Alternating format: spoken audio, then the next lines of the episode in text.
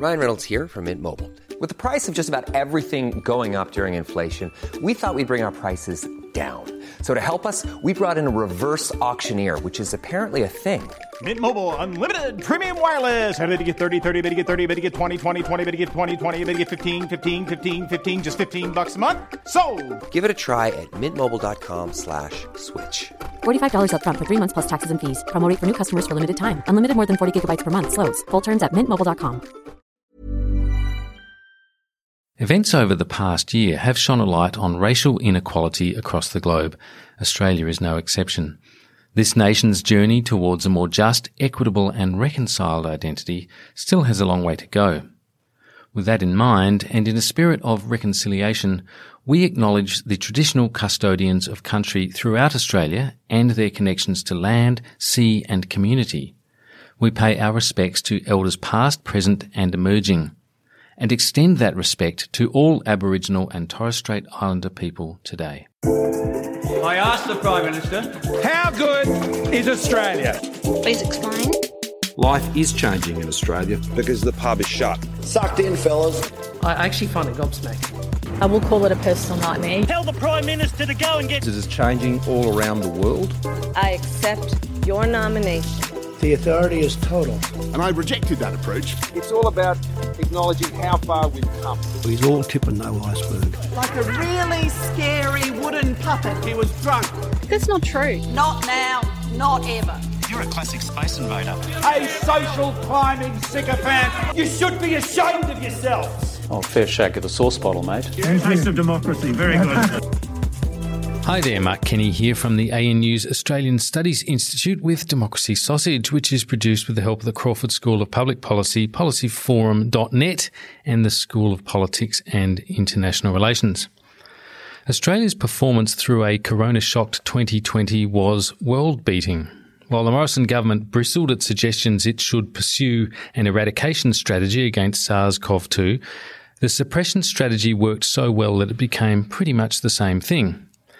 This was aided by three critical elements the international border closure, the unexpectedly muscular approach taken by state and territory governments, and of course the Australian people's clear embrace of extreme infection control measures. So, despite a series of missteps, political and administrative, governments performed well by international standards, and politicians quickly learned that the people would reward them.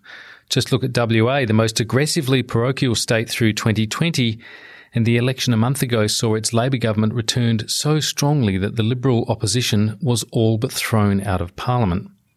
Tasmania is in the throes of an election right now, and it will likely follow the path of Northern Territory, ACT, Queensland, and WA in returning the incumbents. But 2021 was supposed to be the payoff for voters, the year that would bring home the bacon after the self sacrifice. Trust in government had soared, which is why we were ready to believe that Canberra had used its advantageous position to think through a vaccine program that would similarly be the envy of the world. Not for us, the blind panic of the US, the UK, or France.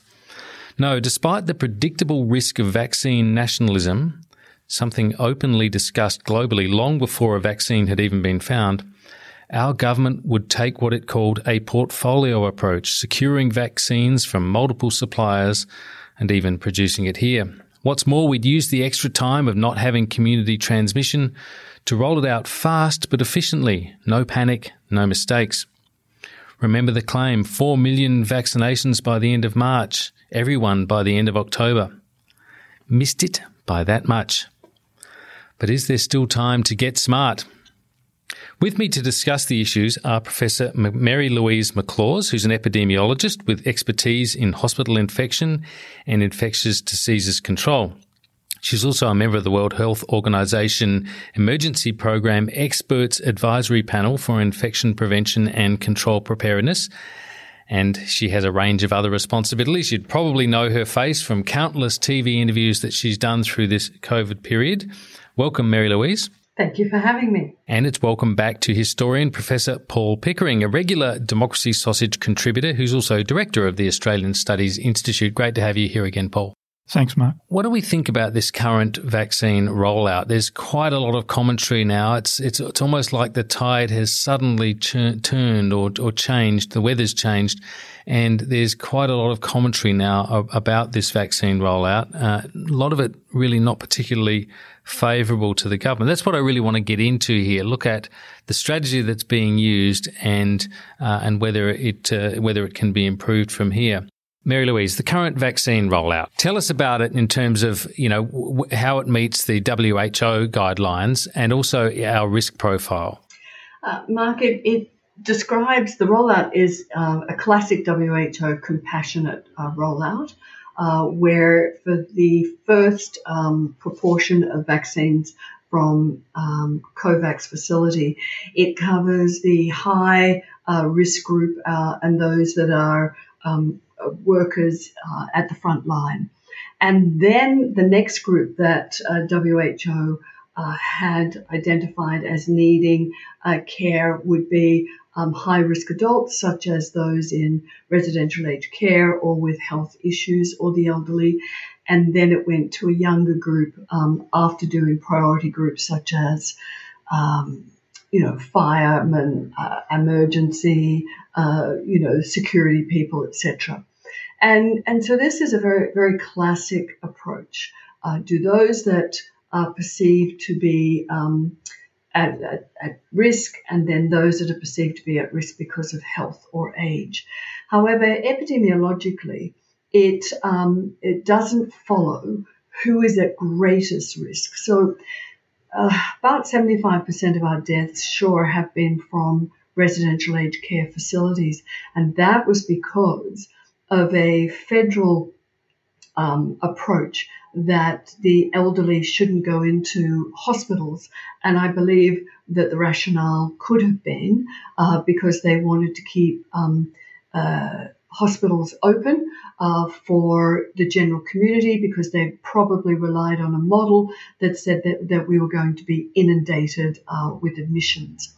Uh, and so uh, Therefore, the elderly in residential aged care facilities uh, were um, at great risk of dying.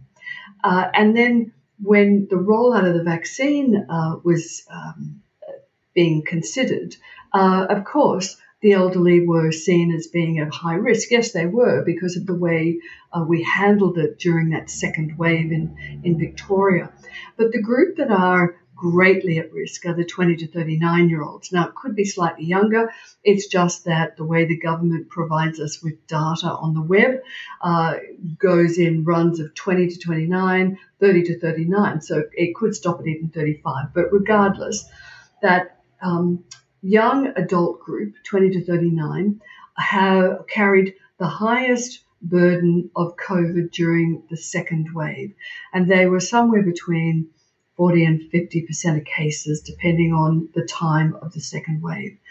So once you look after your first group, uh, the quarantine staff, and from the front door to the back door, and um, healthcare workers that look after uh, return travelers, because don't forget they often have a lot of medical conditions that have to be looked after, not just their COVID status. So they may be positive plus you know, hypertensive or, or any other issue, then you need to look after your frontline healthcare workers. But once you've done them, the next group would be um, your 20 to 39 year olds. Um, they're the ones that go to the music festivals. They're the ones that socialize. Uh, they have more than about 10 um, social interactions uh, per day. Uh, once you get, start to get older, you're lucky if you meet 10 people in a week. Um, and, uh, and so uh, they're the group that you don't want your contact tracers uh, taking too long to try to find all their contacts. Uh, because you can imagine at one stage, Victoria was just looking at first line contacts, not second line. In other words, looking at those that a case had um, interacted with, but those contacts also had contacts. And as you're trying to get rid of, not just suppress, as you said, but eradicate, you want to go to your second line. And you need to get there before day three, because at day three, about 40% of exposed people become infectious to others, and that risk increases to when you become symptomatic. But during that day three, four, and five, you are um, an invisible risk to the community, and the contact tracers have to find you. And if we have the Brazilian strain leak out into the community, uh, that will be the one uh, that will get into the 20 to 39 year olds because of their sociability. So, if you were going to redo it from an epidemiological perspective, you'd put them right after that frontline group and then add um, all other healthcare workers.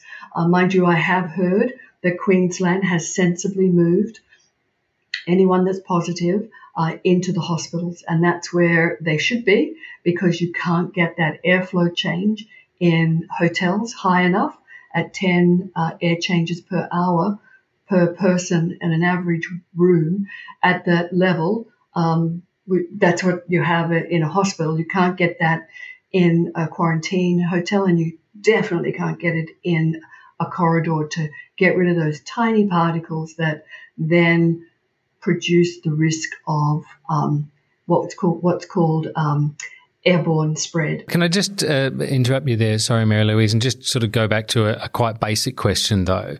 Yeah. If we accept that those you know those conditions that I talked about before. We have low community transmission, low to zero trans- community transmission. We have an objective for the whole population to be vaccinated. Uh, the the original objective was for that to be done by the end of October, basically. In, if you put those two things together, low to zero transmission and the objective of the whole population or everyone who um, wants it is able to get vaccinated. Why is it so vital to to then get into this whole tiering process? So it sort of makes sense in perhaps the most initial stage, you know, the frontline health workers, perhaps people working in customs and and and and, one or two of those other things, but but essentially the pr- best protection for everyone is is everyone else being vaccinated. Um, and one wonders if, in a situation of, as I say, low or zero transmission, whether you aren't just better vaccinating all comers at the highest rate that you can vaccinate them. You're, you're absolutely right, Mark. Absolutely, if we had zero risk. But the risk that we have is through our quarantine hotels. And um, we keep getting risks and the authorities keep rushing out to uh, do contact tracing. And uh, for example, the physician, uh, she uh, who was at um, the Princess Alexandra Hospital, she inadvertently um, caused uh, two direct cases that I'm aware of. There was an, another person that turned up later on. Um, and then, of course, the nurse, her sister, and multiple others. So they were in the front line, but they hadn't been vaccinated. But this has also happened in quarantine, where a worker has acquired it without, and say, for example, a cleaner in Queensland, where they can't work out what um, the non compliance issue was for them to acquire it. Now, don't forget, an infectious disease physician is incredibly well trained, and that hospital is one of the best hospitals in all of Australia for infection control. So, if a nurse and a doctor acquired it without the vaccination, it shows you it's very difficult to contain in a hospital, let alone in a quarantine hotel. So, for New South Wales and Victoria, they're going to uh, um, re energize their quarantine hotel uh, program this week. Um, we in the community are still at risk because they're still having uh, groups come out that have a greater likelihood of being infected now than they were at the beginning of the pandemic. And if you had a look at the testing rate and the positive rates from the beginning of March in Queensland, their positive rate was going up from compared to the week before in February, it went up fourfold. Then it went up about sevenfold. Then it went up tenfold before before there was even an outbreak uh, via the doctor and the nurse. In other words, there are more travellers coming who are who are positive. Why would the doctor and the nurse be allowed to work before they had had the? Given that we've got so few patients, um, why would they be allowed to actually work when they hadn't had the uh, the vaccination? Presumably, there were other frontline staff who could have worked in until, or or why hadn't they been um, vaccinated by that time? Hmm. Well, uh, to answer one of your questions, uh, one answer could be that they had figured that uh, there had been few infections previously with between a COVID patient and a highly trained uh, staff, and therefore they figured that their personal protective equipment and their hand hygiene and their environmental cleaning was um, going to keep the staff safe. But I was part of a group uh, of a team effort looking at why healthcare workers acquired SARS in 2003. And um, it's very hard to work uh, long hours in your personal protective equipment. It's hot, it's exhausting, and there's always an accidental touching of the mask or rubbing of the eyes. So I imagine that that hospital will go through um, every single step that both the doctor and the nurse took to try to work out where the breach was. Um, but in Victoria, they'd had over 2,000 healthcare workers acquire COVID, and that, oh, sorry, and that included um, staff at residential aged care. It's very hard to tease out did they get it socially or how did they get it at work. Uh, one hypothesis that I would suggest was poor air change uh, in hospitals. They, when they're old, they don't have great airflow change, and um, certainly in residential aged care, it's like a home. They have very poor airflow change. Um, but in Princess Alexandra Hospital, it would have been perfect because that hospital had been um, the old one had been imploded and a new one built in the, in that place uh, to really beautiful standards. So I don't know the answer to that, and I also don't know if they had other uh, physicians, infectious disease physicians, and infectious disease ward um, uh, clinical nurses who had been vaccinated. Now, the nurse had had one dose, I think it was on the 19th, and they believe she was exposed on the 23rd. And experience is that with Pfizer, it if you're going to get infected, it reduces your viral load considerably, so you're less at risk of giving it to others.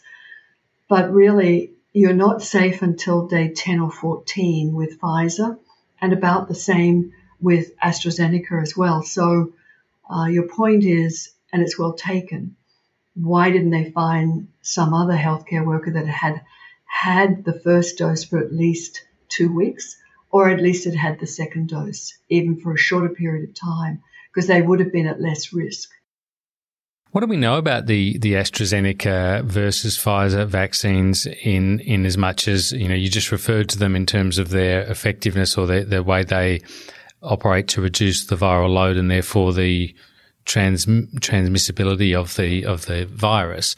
Um, they have different characteristics. They operate in different ways.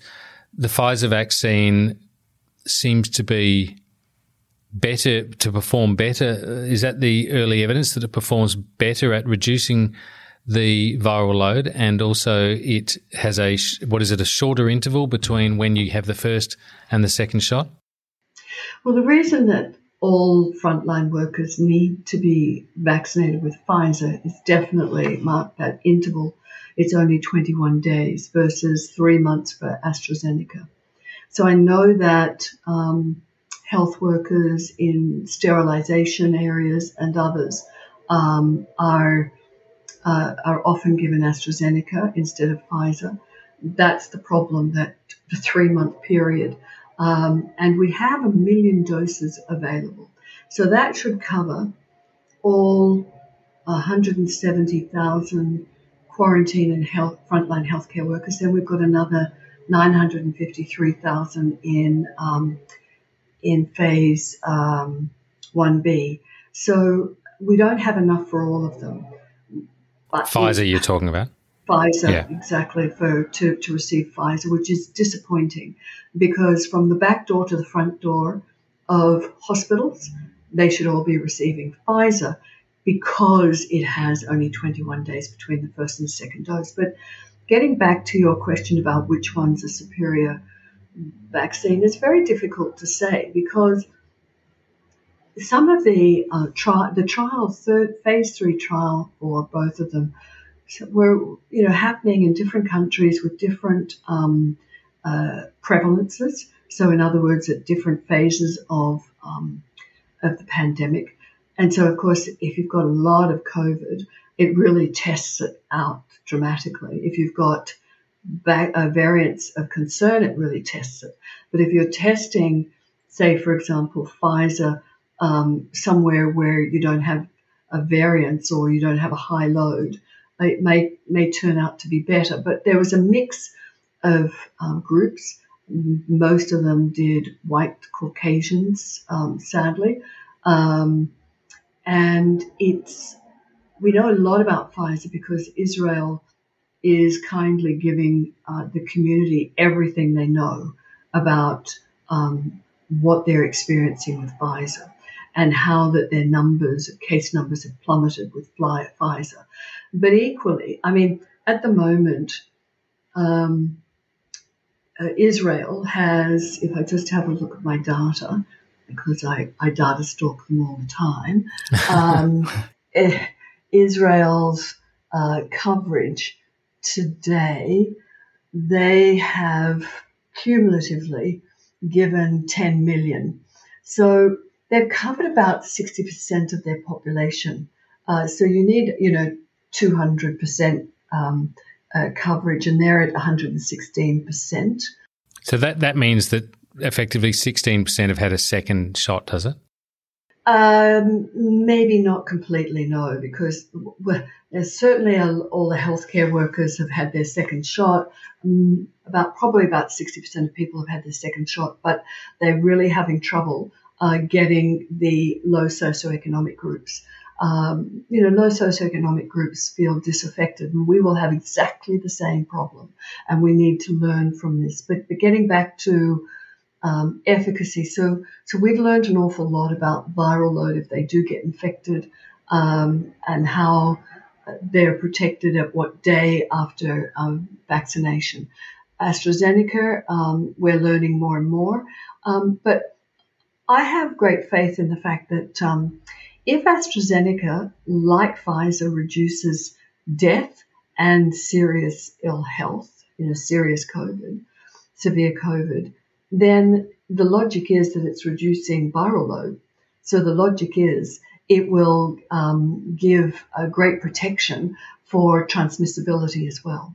So I think uh, rather than us judging AstraZeneca too early, we should be thinking that it probably will turn out to be a, a, a very a very good, cheap, easy to uh, roll out vaccine. Certainly, uh, the mRNA um, technology is very exciting, and there's there's good reason for Australia uh, to invest in their vaccinologists and virologists because we've got some of the best in the world uh, to start developing more of this and the clamp uh, technique that sadly failed in Queensland, so that we not only develop but produce vaccine for the next um, uh, pandemic, because sadly there will be another one. So, can you take both? Ah, nice question. So, uh, in um, Oxford, there uh, there is a, a trial going on at the moment looking at the effect of two AstraZenecas, two Pfizer shots, then an AstraZeneca followed by a Pfizer,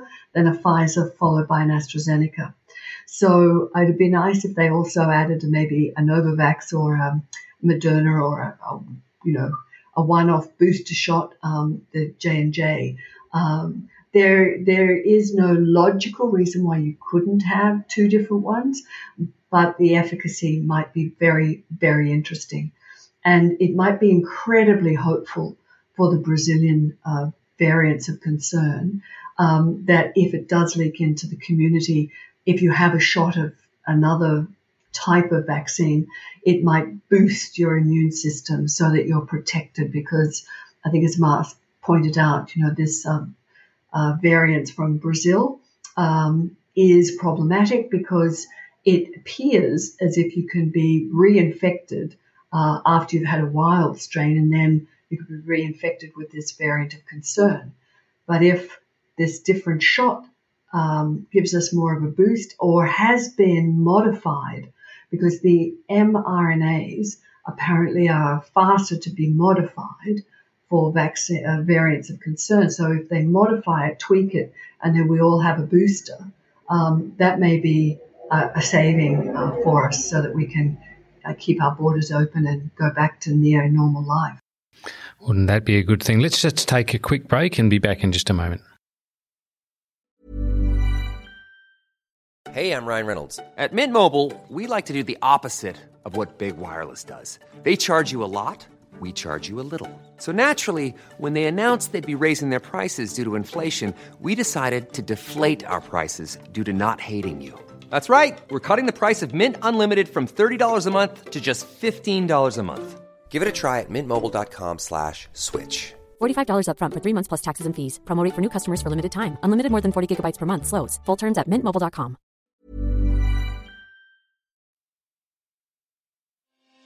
Hi, I'm Sharon Bessell.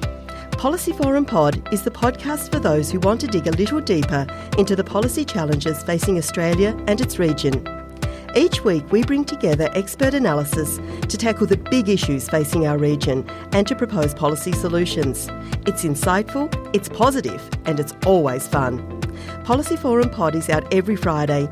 You can find it on iTunes, Spotify, or wherever you get your pods. Or find us at policyforum.net slash podcasts. Welcome back. Now, I'm really interested, Paul, in uh, what you know. One of the issues that sort of runs underneath all of what we've been talking about so far is is the rollout that we've got.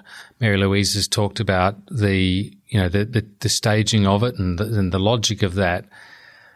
But what's your view? Is it is it are, are we sort of drowning in complexity here? I noticed that um, some commentary on the weekend. Uh, one of the commentators made a very good point about complexity and confusion being real enemies of of uh, big public messaging campaigns, particularly public health messaging. Is there is there a is this just sort of too clever by half? I think it demonstrates the transition uh, transition from what was an atypical politics, which was very close state federal cooperation and a sort of a national sense of um, a national sense of urgency in dealing with the situation, to a, return to a traditional form of politics, and so that there's an inverse relationship between as we've gone back to both bickering between state and federal authorities and between um, Commonwealth uh, government parties.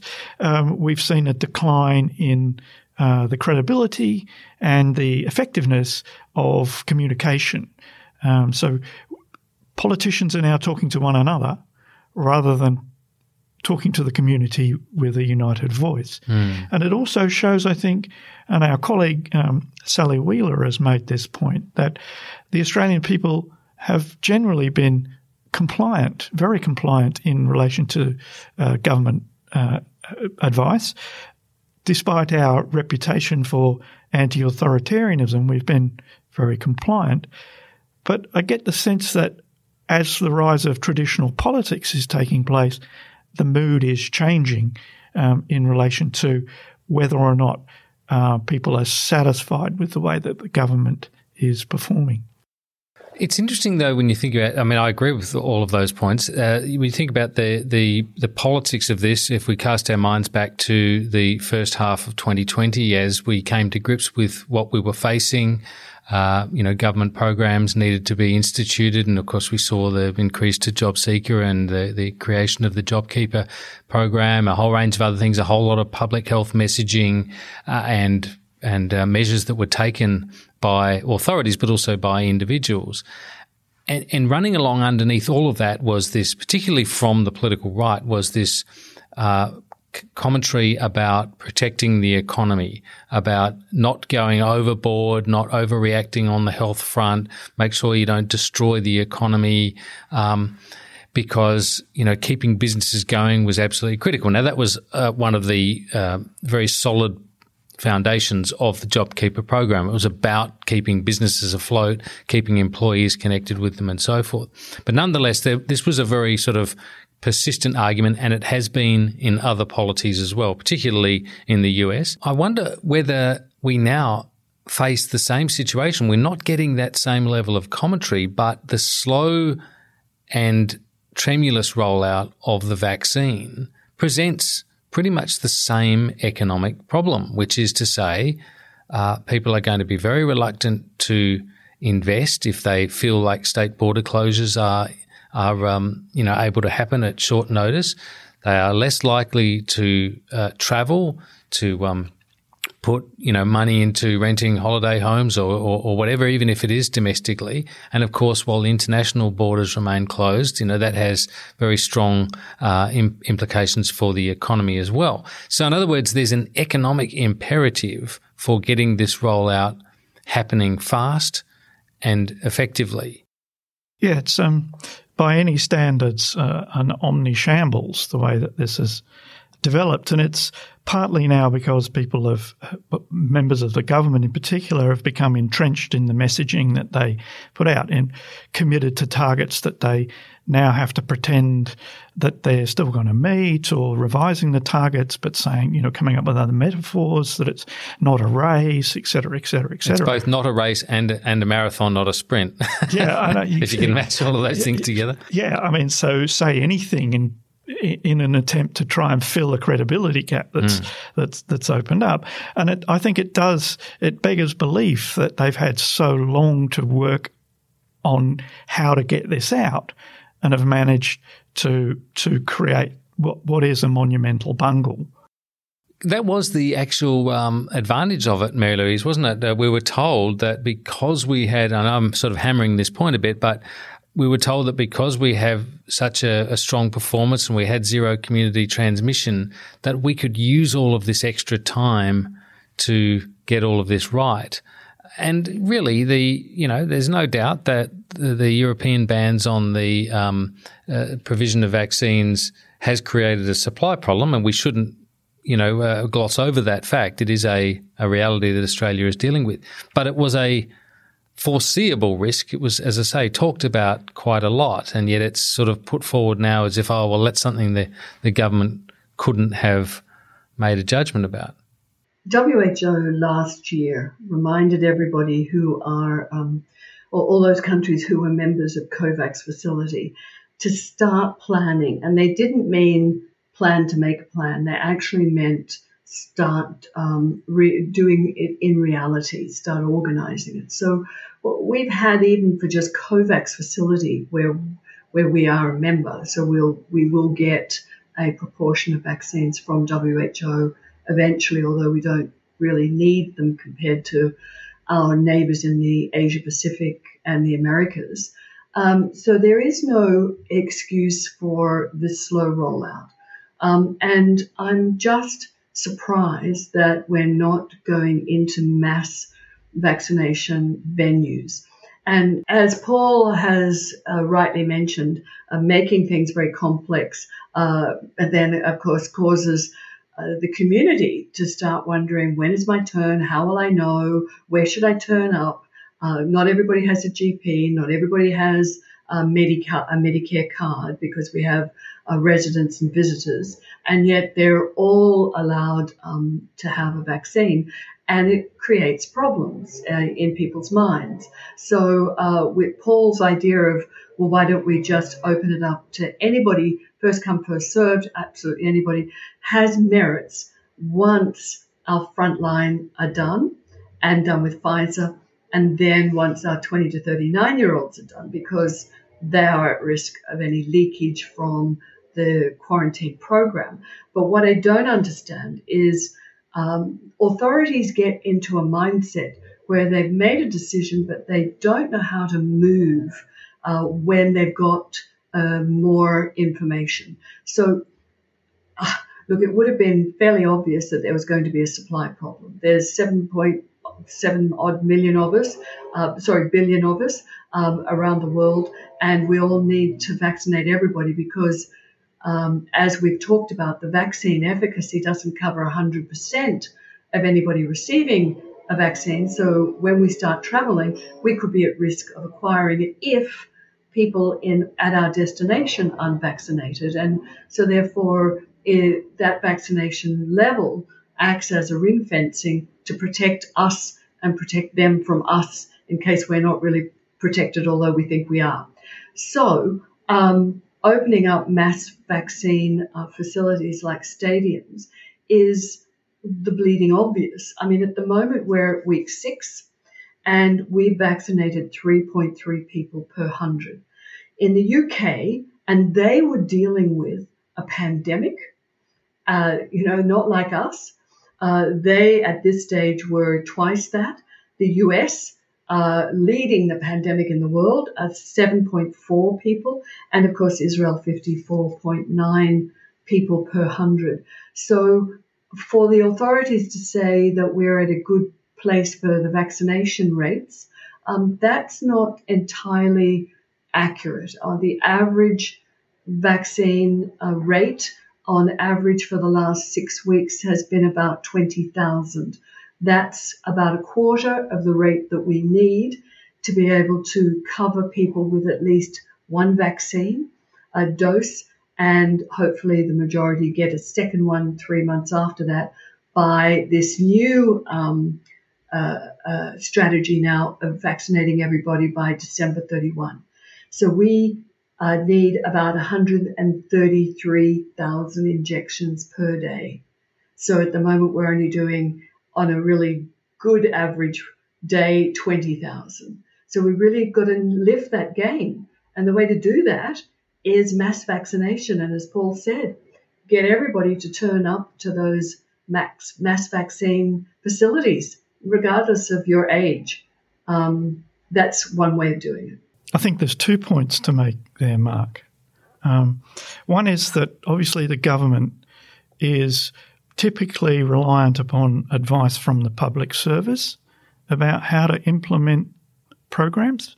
And it seems to me, to borrow the metaphor, it beggars belief that they didn't work out that this wasn't going to work. Um, when I was trained as a historian, I was we were all advised against apt anecdotal illustration, but I actually visited the GP for um, a routine test last week, and the the uh, room was full, but there was a, ga- a gap at the counter, and I went up and I asked, "When can I book a shot?" And they told me the sixth of May. Now that surprised me, uh, and then when I saw the doctor, I asked him how many vaccinations he'd given that day, and it was two. So the rest of the room was seeing the doctor for other reasons. Mm. So, how could anyone think that trying to do this through ordinary GPs who've got to see people about a plethora of other issues was going to somehow work. You mean in terms of the, the, just the logistics of those medical practices? They're already operating at uh, like a sort of physical constraint of in terms of the staff and also the space itself. Yeah, well, you're adding a when you're adding a, a whole a new demand process. Yeah, and a huge number of people mm. who are going to have to fit into an existing system of supply and demand for doctors and patients. So it just seems to me to be incredible that someone could think that that would work. Um, I have heard that there are three major uh, medical um, suppliers, such as uh, Sonic, um, uh, providing, I don't know who the other two are, providing um, a rollout as well, assisting uh, the rollout. So uh, once decisions are made and agreements are signed, it, the government should be telling us that, well, they can't get out of this agreement. However, if if they also added a catch up with mass vaccination, then they could go back to a much more um, uh, slower uh, method of rolling it out with GPs because you've got to wait for 15 to 30 minutes after being vaccinated to make sure you're safe. Mm-hmm. Uh, so that takes up uh, one regular quick appointment for, say, a, um, a prescription.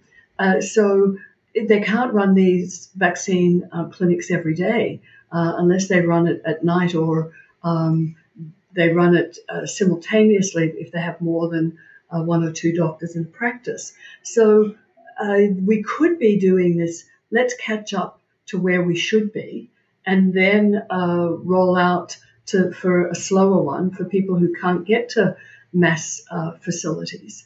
Um, but I think the problem is uh, the, these agreements that have been made uh, with providers that we don't know about and we're not being advised. This is why they can't change direction because logic would suggest they should change direction. Well, this is an interesting point because uh, Mark Butler, the, uh, the Labor's uh, health spokesperson, uh, made the point this morning uh, that he thinks two things are necessary, for, uh, two sort of changes are necessary in the way the government's going about it. One is for a much greater sense of transparency. of what is what is being done and what you know what is in the in the offing and and what changes will be made what are the limitations at the moment, all of those things, and a greater sense of urgency. Uh, what what do you think about that, Paul? It demonstrates, in a sense, the the fragility of public confidence in the process. Uh, clearly, there are a number of people who've got concerns about the efficacy or the dangers of the vaccine, and um, epidemiologists like Mary Lou have been telling us that the the, the dangers of not having the vaccine are much greater than the dangers of having it. But let's face it, the, the bungle in the way of distributing it and the cases of blood clot and uh, uh have been an absolute boon for the anti-vaxxers. Mm. In fact, this morning I was hearing someone saying, "Well, oh, well, the the vaccines are causing the new strains."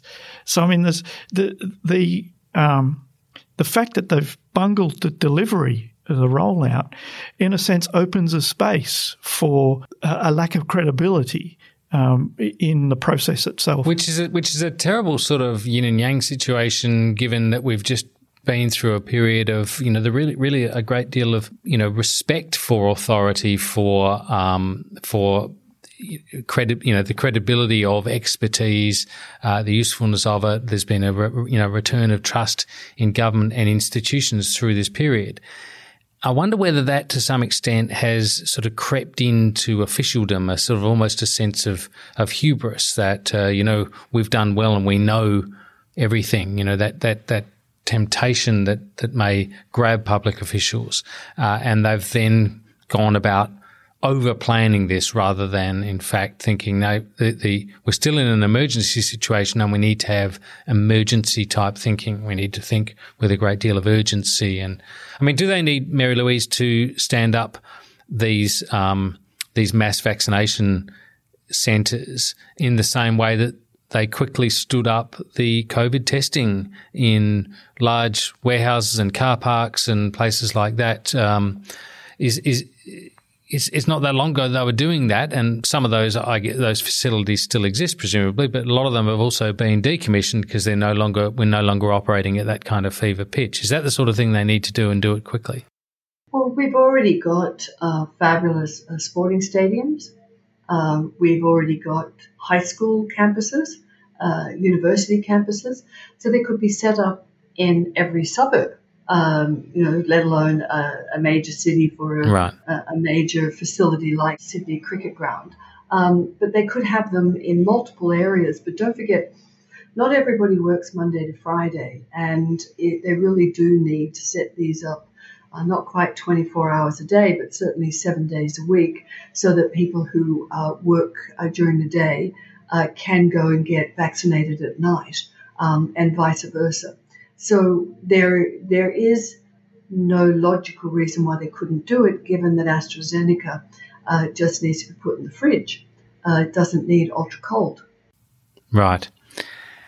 Now, just before we go, uh, can we just talk about the, the variants and, and, and the risk that they present to this process? Because slow and orderly, even if it's working at its best, um, does at least raised the question about the possibility of sort of variants coming into the picture which outrun that process.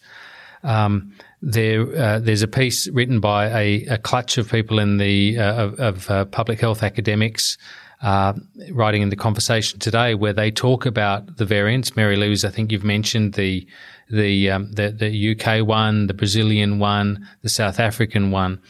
Um, there is a, a, real fear that these that the, the virus, whenever it's being passed on, has a chance to mutate, and that this problem will continue to escalate. So, from that point of view alone, there needs to be greater urgency, presumably. Yes, there needs to be an urgency um, for the frontline workers uh, because if we keep them safe and their household safe, because don't forget, even with uh, Pfizer, uh, 5% of people may not elicit a good immune response and they could take it home to their household uh, community and to the local coffee shop or bar or uh, dry cleaners as they're all heading on the way home. So um, the frontline quarantine and their home uh, households need to be vaccinated. Uh, and then once that happens, we are l- less anxious because we, we don't have a time when our borders have to be open and it's free for all, and then we are at risk. So that sort of risk is definitely a European uh, anxiety, an American anxiety, and a UK anxiety. But for us, it's only anxious for that frontline group and their household. Were you frustrated when, uh, when last year, as these vaccines started to become a reality, as we realised that they were going to work, that there was so much of a kind of a cool your jets approach from the Commonwealth. There was a bit of a clamour for Australia to sort of sign contracts with vaccine companies. Uh, they were being signed by other governments around the world. We were assured that uh, we were having a portfolio approach. We didn't end up with one with Moderna, one of the mRNA um, uh, vaccines. Um, was that was that a mistake for a start? And has there, as Stephen Duckett says, I mean, I, I guess I'm asking you as a as a public health expert here um, for a political opinion, but has there been too much of an a, uh, approach by the, the Commonwealth Government on the politics and the announceables rather than on the public health outcomes? Well, I, am answering from an outbreak epidemiology um, uh, approach, and that is always think of the worst and then plan for the worst. Uh, and those that are the best at planning are, are groups like defence forces. You know, go into an area and think catastrophe and then when it doesn't happen, everything's okay. And that's exactly what you do with outbreak. You think the worst of human um, behavior, you think the worst of supplies, you think the worst of maybe uh, what the vaccine may or may not give you, and the worst for um, side effects. And from this perspective, to answer your question, then they should have had a really um, much more um, much more variety in their portfolio because if although we were able to um, produce uh, AstraZeneca in Australia, um, you know, e- even a portfolio of, of, vaccine that sprays up your nose, because don't forget, to get the vaccine into your arm, you have to have a needle and syringe. It has to be the right size. And that didn't occur initially for Pfizer to be able to get that extra dose out. Um, then the supply of AstraZeneca from Europe. Uh, how fast would we start developing? And WHO said to all countries, imagine that your vaccine is going to work. Start producing it and then wait for your results and then get your approval. In other words, put your money where your mouth is. And we should have been um, producing AstraZeneca and then wait for uh, approval by the TGA before it was then rolled out. But we would have it there in plenty of supply. And uh, yes, um, we are going to eventually get Novavax, but that won't happen until May or June uh, because they're, they'll be having to give um, TGA uh, all of their data, and that will take quite some time. But at the moment, there's Moderna that's being given out in America, and of course, there's now Johnson and Johnson with a single shot. So we could have had uh, a much more diverse um, portfolio of, of different vaccines to give to different groups to get it out there rapidly. And Paul, I guess the risk there would have been, um, as, as Mary Louise points out, you've got to do all these risk assessments. And one of the risks there would have been spending too much and perhaps having too much vaccine. But that wouldn't be such a problem if we could uh, then transfer that to Pacific neighbours, for example. Yeah, I mean, I think in due course that those questions need to be um, explored. What what was the reason? Was it some form of um, vaccine nationalism that was at work there, or was it just simply cost that that was driving those decisions? It it really it, it really does need to be um, uh, uh, explored because there's no reason being given why the contract negotiations with various different companies didn't come to fruition. I mean, presumably there was a fair bit of international competition with those those uh, those companies as well. Uh, lots of countries were looking to secure their futures. There is one other uh, complication as well, and that was uh, the clamp style vaccine uh, being developed in Queensland. Yeah, the UQ and, one. uh, and so that was probably part of the equation that we'll have that as well, Yes. and it'll be an Australian one. Um, but again, uh, you need to catastrophize in outbreaks. What will happen if this doesn't work? Yes, very good point. Look, thank you very much, Mary Louise McLaws and Paul Pickering, for being on Democracy Sausage uh, this week. It's uh, talking about vaccines. It's the issue du jour. Uh, there's no qu- question about that, and it will be for some time. So um, it's been really terrific getting your views, and uh, we look forward to talking to you again at some point in the future, and hopefully with uh, with a situation that has improved in terms of the logistics of this rollout. That's uh, Democracy Sausage for this week. Um, when we come back, I think later in the week, I'm hoping to be talking to uh, Matthew Knott from the US uh, to get a perspective on politics post Trump and uh, how things are going there. All, all things uh, willing, uh, assuming that can be brought about, we'll be talking to you later in the week with that interview. So until then, bye for now.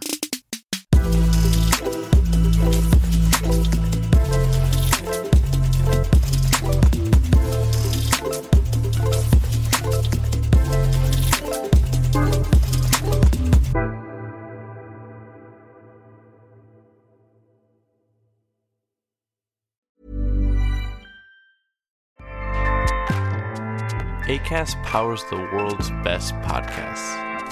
Here's a show that we recommend. The Real Housewives is a guilty pleasure for most, but if you're looking to not feel guilty about that pleasure, tune in to Everything Iconic with me, Danny Pellegrino, where I break down all the messy moments and behind the scenes antics of Bravo's popular franchise. And on Everything Iconic, I also interview celebrity guests like Kelly Ripa, Keke Palmer, Drew Barrymore, Cameron Diaz, and more about their guilty pleasures, their past work, and so much more. So if you're pop culture obsessed and find yourself watching way too much reality TV like me, tune in to Everything Iconic with Danny Pellegrino wherever you listen to podcasts. ACAST helps creators launch, grow, and monetize their podcasts everywhere. ACAST.com.